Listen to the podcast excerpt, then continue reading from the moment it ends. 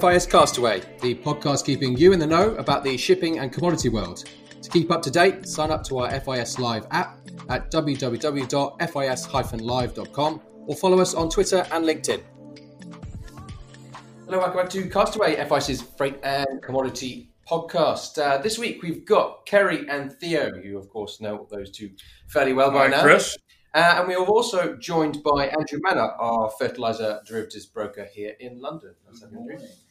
So, first of all, into the main news of the week, then going into our market indexes of our main markets, and a bit more in depth before following up with a kind of review of the last 6 months or so of what's been happening in the fertiliser market, and get all the pearls of wisdom from our resident Aussie fertiliser broker. So that's what we've got for you today. So first of all, going into the news, Chuck Schumer, the Democrat leader in the US Senate, said that the party had agreed a $3.5 trillion budget to spend on infrastructure, climate change, healthcare and other issues. The British government lifted all remaining COVID restrictions for England, while the other nations in the UK still have some restrictions in place. China's economy expanded 1.3% in Q2, while exports growing 32% in June year on year. The EU revealed its plans to reduce greenhouse gas emissions by 55% by 2030, expanding the exchange trade system for carbon emissions and introducing a carbon border adjustment mechanism. Richard Branson went to the edge of space in Virgin Galactic's spaceship VSS Unity, quickly followed by Jeff Bezos yesterday as well. To the joking of Austin Powers fans out there, I'm sure. And, exactly. Just before coming on, Ken, you picked up a news item. Yeah, that is. I think people should be watching the election situation in Peru, where it has just been decided that Pedro Castillo is the winner of the presidential election. He is a self-proclaimed communist who has promised to nationalize all the mining and resource industries in the country. Given the size of Peru's the size of their mining industry in general, particularly on silver and copper, I think this is something to watch very closely in the coming months. It could have a major effect on metal prices that don't seem to be priced in just yet. Sure. Thank you, Kerry. And in terms of market movements, week on week, so this is obviously Tuesday 13th versus Tuesday the 20th yesterday. Brent, we've seen a kind of reversal of what we've seen over several weeks. Down 8.92%, ending 69.36 yesterday, closing price of FIS report. The fuel oils, the Rotterdam 3.5%, down 8.37%, 370.35, below 400 now. Singh 380, also below 400, 383.10, down 7.95%. The 0.5s, 482.93 on the Rot 0.5%, down 8.48%, and the Singh 0.5 down 7.83%, 503.43, clinging on above the 500 level there. The high fives also seen a reversal of what the trend we've seen over several weeks now. It was 123 on the Rot high five, and now 113, down 8.13%, and the Singh high five down to 120 from 130, down 7.69%. So some big moves down there on the oil and fuel. Kerry, what about the freight? All the red again this week. Cape size 5 TC average at 29,071. That's down $1,201 or 3.97%. The Panamax 4 TC average at 31,064. That's down $2,794 or 8.12%. And Theo, what about the iron ore? Iron ore this week on week. Yesterday was a public holiday in Singapore, so we're going by Monday to Monday prior. Yesterday was Plat 62% was $220.05, which is up $1.60 and up 0.73% week on week. The fast market 65% was at $255.90, which is up $4.90, 1.95% week on week. And the 65 versus the Plat 62 spread was settled at $35.85, which is up $3.30, up 10.14% week on week. And then to round off at the last couple of products on this, the tankers, we've finally seen a bit more movement. TC2 down 2.9%, 111.94 closing. TC5, 90, up 1.2%. T3C, up 0.2%, 31.55. And T25 has finally moved, up 1.2%, 70.83. There we go. After a little bit of movement. Stuck at 17 for several weeks. And then finally, our regular new feature on things, looking at carbon. EUA future, that's European carbon contract, was 53 €11, now 51.45, down 3.13%. But let's look into the kind of major mover of this week has been that oil product and products which have kind of slid off. We were all, I think it was Goldman Sachs came out recently going, oh, it's going to be 80 by the end of the year. Yep. And then we've had the slide, a big movement, 7, 8% on crude and products. And this has mainly been done on one concern of the increasing cases of Delta variant. We pulled up there for us here who couldn't see. We had a graph of the cases around the world, and you could definitely see that third wave coming. Yeah. And this seems to have caused much concern. And then if you put on top of that, well, you've got about 100 countries now which have that more transmissible Delta variant. And although we have vaccine rollouts continuing at pace, there's still not many countries who could boast significant coverage compared to those that don't. If you put on top of that, the big news again of the OPEC deal. So we were talking about the problems that were happening internally between Saudi Arabia and the UAE of them wanting more production of their baseline, and this argument of how they come out of this long-term period agreement to have reduced their supply. So they have agreed, and this has actually pushed forward their date for continuing to have this agreement to the end of 2022. It had previously expired in April 2022.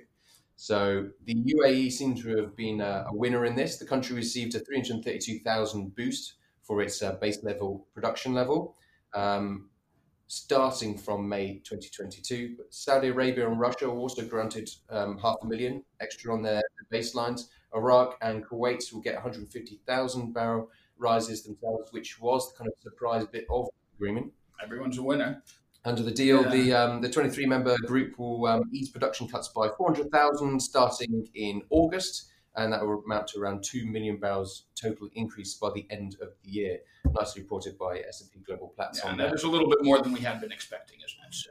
Yeah, so if you throw together, concern this Delta variant could prolong a return to proper normality, and also we're going to be increasing our supply. It seems that the market didn't quite take too positively to those things. So we've had a slide off and things, but I'm sure we will get towards a more of a stabilization now after that significant move. Monday was the big day where that all kind of collapsed into pricing. You can see what's been going on that and the impact which has been on the fuels. So of course, from the high-ish 70s down to below $70 on Brent, and now in terms of fuels, about $35 you've lost on high sulfur fuel oil and 43 on very low sulfur fuel oil. Yeah. So significant movements there. But then moving towards iron ore, Theo, what have we seen more in depth in that market this week?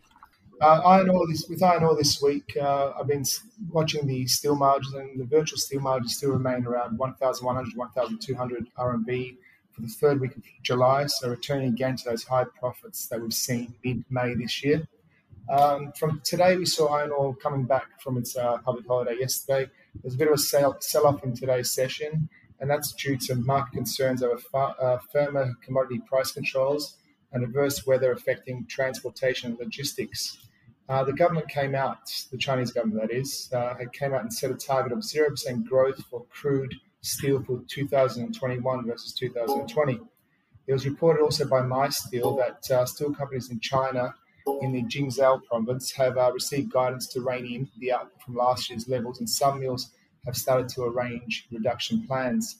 But these reports, as always, have not been verified since no one was cited on these. The price control concerns relate to the latest announcement from the National Development and Reform Commission, requesting local authorities to monitor and regulate prices for commodities. Weather-wise, in July, we've seen heavy rain in the north causing flooding and a typhoon around the coastal cities. And on top of this, extreme temperatures around the middle parts of China, which have reduced steel output operations. Today, actually, the Chinese president said that the flooding situation in Henan province is severe and urges officials to step up disaster relief measures. This week also, we saw guidance figures from the big miners. Brazil's Vale has kept its annual production for 2021 on track with a targeted guidance of 315 to 335 million metric tons as compared to 300 during 2021. Vale also recorded a year-on-year growth of 12% to 75.7 million tonnes of iron ore output during Q2, and that's up 11.3% from Q1 2021.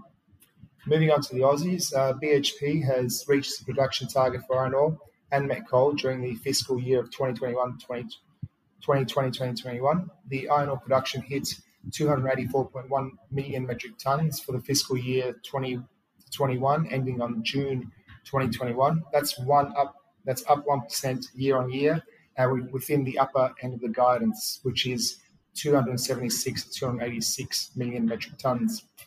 Rio Tinto iron ore output in the second quarter was 75.9 million tonnes. That's down 1% from the previous quarter.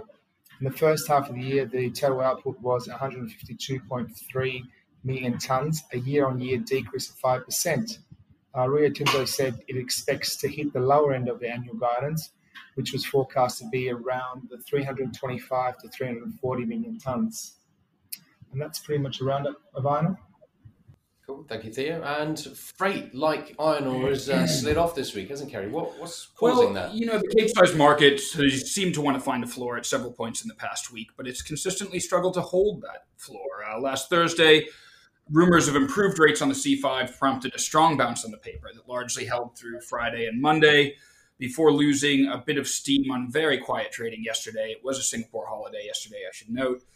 The physical market finally seemed to find some solid footing on Monday with a sharp jump on the C5 rates as Aussie majors rushed to fix before the Singapore holiday. And rates on the C5 jumped up to $11.45, heard done for early August dates. Brazil has been looking a bit healthier for the back end of August. We see bids well above the $25 per metric ton mark, with some suggestions that ballasters for later in August could be in short supply. Oddly, the Baltic indices were marked down again, though, yesterday, against very thin activity, I should say. Although we are once again seeing paper edge up today, with August trading up at 36,000, according to FIS Live, and Q4 at 34,750. So a bit of a mixed view, bumping along a potential floor, I would say, for the last week on those capes. The Panamax is once again ground lower during the week on physical, even despite the Pacific Basin finding some support on the physical market towards the end of last week. This was despite the fact the paper had been moving in the opposite direction all week, making steady gains. A feeling that support could be found was fleeting, however, and by Friday, the pack rounds were already being marked down again on the Baltic indices. The Atlantic Basin also took a turn for the worse, particularly on Monday, despite fairly high volumes of fixing. While mineral cargoes are busy, we probably need to see more grain cargoes to really turn things around, especially a few grain front hauls would be very useful right about now. A few cargoes were seen out of East Coast South America, and a marginally positive P6 yesterday, up $50, gave the market some hope. Once again, we see the nearby paper gating, with August up 1,000 this morning at 33,375 on FIS Live, while Q4 is marginally up at 28,100. Thank you, Kerry. Moving on, of course, to our main feature of the week. And I guess a point of note, which I've realised since we started, that we are actually perhaps for the only time, and maybe to notice that we are majority Australian on the podcast. Are we majority Australian, really? Majority we're 50% Australian. We're 50% Australian. 50% Australian. Slow taking over. Plurality exactly. Australian. The warning was brought here first. It's going on. But anyway, we have, of course, Andrew Manna here to talk about our fertiliser market. And why not start like we do with all of these products for the people who have no idea what's going on when we introduced some more of the these different products, not our kind of standard set of ones, the basics. So what is a fertiliser? What are the main contracts that trade? And what are those products going to be used for? Sure, and thanks very much for having me on. Chris, always happy to give insight to those listeners that might not follow the fertiliser market too closely. So just as a general sort of overview, we cover 7 different CME-cleared fertiliser contracts. There's 4 urea contracts, I think sort of everyone's favourite and most traded product that we do. So there's a New Orleans, the Middle East, and Egypt, and Brazil contract for urea. We also have 2 phosphate contracts, being New Orleans DAP and a Brazilian MAP contract, as well as a New Orleans UAN contract. So they're split into US domestic market and the rest of the international market, which is sort of what I cover. So plenty of different options there for people to get exposure to fertiliser markets, to trade those markets. Cool. And those kind of products, what are they used for? So a lot of acronyms of DAP, UAN. Probably be too much to cover sort of the more scientific or specifics of fertiliser in the podcast, but I'm sure we can post some stuff to access that for people that are more interested in that. But yeah, I guess as you say, it's a more probably still quite a niche market, I guess, the fertiliser market, and you find that the main participants in that are the physical players, so your producers, your trading houses, and importers, and sort of end users. They're obviously hedging their positions and trading timeframes that they don't get exposure to on the physical market. But you know what we're seeing here at FIS, obviously our sort of varied client base, is we do see these inquiries from non-traditional type players sort of inquiring into the market and looking to get exposure to the market. So something we're always focused on here is looking to build out that market with players that are a little different. Exactly. And we do get inquiries from financial players on this as well, looking for exposure occasionally on this market. It's certainly, you know, hitting sort of potential critical mass for financial players getting involved as well. Exactly. Cool. And then in terms of price movement, so since the end of last year, what have we seen in terms of these main markets price-wise? We've all got a table here in front of us. I sent you guys before of, you know, where the prices were left on the last index of 2020 versus last week's print. And I think there's a pretty clear trend there across, I mean, all markets, I guess. I mean, we saw sort of a bull run from the end of Q4 across all fertiliser markets, and which has sort of continued through first half of 2021 as well. Some sort of key standouts of the major indices there, the Arab Gulf or Middle East contract is up 81.23% from the last print of 2020 to $487.5 last week. Nola urea is up 77% to the last print of $435.50. And then some standout numbers there, I guess, you see that UAN's up 123.53%. Yeah. That sort of UAN played a bit of catch-up, so prices were quite stable there through the back end of 2020 and Q4 2020. And we saw sort of urea run ahead, and we sort of started to realise, hang on a second, UAN being a nitrogen-based fertiliser product, they realised, you know, on a nutrient basis, UAN was quite underpriced there. So we saw that more, that's why that sort of, that percentage changed a lot higher this year as that sort of played to catch up there on UAN. Andrew, I mean, what would you say are the major influencing factors on these prices? I mean, if we look at macro trends, obviously all asset classes, particularly commodities, particularly energy and ag markets, have been moving higher. I mean, is this just part of that broader trend? Yeah, exactly. I mean, I think that to a large extent has played a big role in this, I guess, I'd say for is it technically a post-pandemic recovery, or are we mid-recovery, or obviously with the commodities boom that we've seen in 2021, fertiliser has been caught up in that rise to some extent. As you say, energy markets, higher prices for natural gas being a feedstock for fertilisers, as well as the ag economics with higher grain prices sort of giving that headroom for fertiliser prices. Being an input cost, it's, you know, farmers, the end users got more money to pay for fertiliser. And another one there being freight. That's right. These are price delivered, aren't they? So there is both a mix of FOB and delivered contracts. So those delivered markets have obviously risen as that price of the cost of freight's been pushed on to the end user. But yeah, just to add on that as well, I guess that there has been those macro trends, but there has been some more specific stories, you know, specific to the fertiliser industry, which have caused some trends. I guess one of those big stories in urea in particular would be China.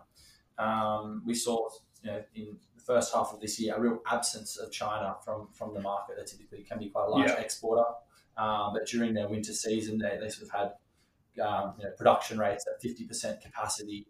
They were diverting gas to energy consumption. They were to energy generation.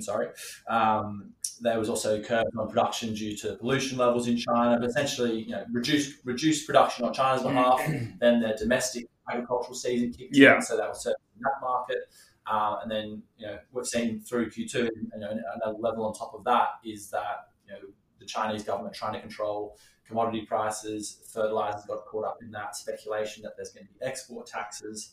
And it's a lot of hesitancy from Chinese producers to enter that export market. So their supply has essentially not, to a large extent, not been in the market this year, which has caused tightness in other areas. But there's also been quite a lot of demand from India, hasn't there? Yeah, so I mean, everyone in the fertiliser market loves talking about India. You know, it's kind of takes everyone's attention for about half of the year. So we sort of tied in what would have been a seasonal lull, I guess. People probably expected a bit of a drop-off or a correction end of Q1. But, India's set for another strong year, another good monsoonal rain. Demand's looking strong in India. And we've seen them come back to the market and, they've got a strong, purchasing program through Q3. With China out of the market, they've sort of missed their target for what they've needed to procure in successive tenders, and we've seen that sort of, that continued purchasing program and really support the market up till today. And the big question, of course, is one that's been affecting currency markets for what seems like an eternity now. What kind of impact has COVID had on the fertilizer markets? Yeah, I mean, obviously we saw, there's macro trends driving all markets. We saw fertilizer sort of depressed through Q2 2020 when the pandemic initially kicked off. But to some extent, it was as an asset class, physical trade was protected to some extent, being such a politically sensitive and important commodity for food security. There's all these system issues with shipment. Ships were delayed, especially when India had when the COVID kicked off there. There was issues with vessels stopping in the port there, but to a large extent, largely unscathed. And I think pretty clear from the price trend this year that prices haven't been weighed down by the COVID pandemic. In terms of some of the recent temperatures and extreme weather in the US and Canada, have you seen this having a major effect on the prices as well? We have, as I said, that's a good question, Karen. We've seen our clients trading based on those fundamentals of temperature and what gas prices and energy prices are doing in the United States. We saw at the start of the year the wild weather in Texas when there was the deep freeze. We saw gas diverted away from fertilizer production in the US, which caused a spike in prices there. Would, to an extent, expect a similar thing to happen now in summer. We're seeing extreme temperatures, gas being diverted towards, that story. But, the US is now entering a sort of off-season. So we haven't seen it too effective as we might, but it's something to keep an eye out on for sure. It seems always something that can come into play. One last question from my end. I mean, you've mentioned several times the effect of gas diversions on fertilizer production, and there is, of course, a correlation there, for sure. Isn't there? Do you want to explain maybe for some listeners who may not be aware of those correlations, how that works? Yeah, so I guess for those not listening, the main production of urea being the most traded fertilizer contractors, so we've got 4 urea contracts that we trade. Natural gas is the main feedstock to produce ammonia, which in turn is used to produce urea. So obviously being an input to the production of the fertilizer, there's going to be correlation there between the gas prices and the end fertilizer price. Cool. And then obviously completely your own opinion and disclaimers apply, but looking forward in the rest of this year, we're just over halfway through the year. What do you think is going to be coming into the end of Q4 with the potential prospect of COVID opening things up again, all the weather and things we've mentioned earlier as well? Yeah, I mean, I guess in terms of general commodity markets, I guess that the consensus is that we will see these elevated prices across markets. In a fertilizer-specific aspect, I think in urea in particular, we're seeing a little more caution towards that more deferred market. As I said, China's returning to the market, I guess, is the big one to watch out for, I guess. And we're seeing this week sort of speculation that in this next Indian tender that's upcoming, that China's going to be offering more cargoes or potentially offering more cargoes than everyone's expecting. There's also new production. This is for urea specifically. There's more production coming online in Africa. And I guess sort of that seasonal lulls of those purchasing rounds and buying season sort of coming to an end. So Q4 is a little more uncertain. We're obviously seeing that in the curve. We're seeing a lot of backwardation through into Q4 and into Q1, Q2. But yeah, I'm not going to be the one to call the top of this market because those numbers, it's all been one-way traffic this year. So elevated, but we'll just wait and see whether any of these new streams and whether the old streams just kind of come back on it. Start to reduce these prices back down to more normal levels. Reason for caution, but it's not the end of. I don't think we're at the end of it just yet. Maybe there's a future in politics for you yet, Andrew. Answer the question. Did he answer the question? Yeah. Cool. But then we were talking, Kerry, you were highlighting the fact that this has been a growing market, and we're almost at that stage of of really starting to push all these new players financially. Exactly. Well, I think given those correlations that you can find with the gas, it's obviously an interesting product for people who are already engaged in that side of the industry. And for people who trade both energy and ags, it's sort of crossover products. So, yeah. I just add on that as well. I mean, we've seen from a lot of our more speculative type traders correlating between the grain markets as well. Yeah. Grains are really driven. I mean, the sentiment in the grain markets has sort of been a good leading indicator of what's happening in the fertilizer market. So I think it offers this interesting range of correlations. Yeah.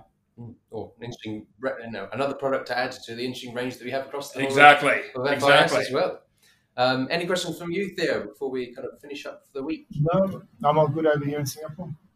No. Well, I mean, COVID restrictions. Yeah, notwithstanding. No strenuous exercise. Yeah, just taking it easy. Thank you very much, Andrew, for coming to give us a little bit of an insight into what's happening in the fertilizer markets. And of course, anyone want to trade or anyone looking for a bit more information can contact him directly, Andrew M at freightinvestor.com. But to our usual guests, Kerry and Theo, thank you for joining us again this week. Cheers, guys. And to everyone listening, do join us again next week.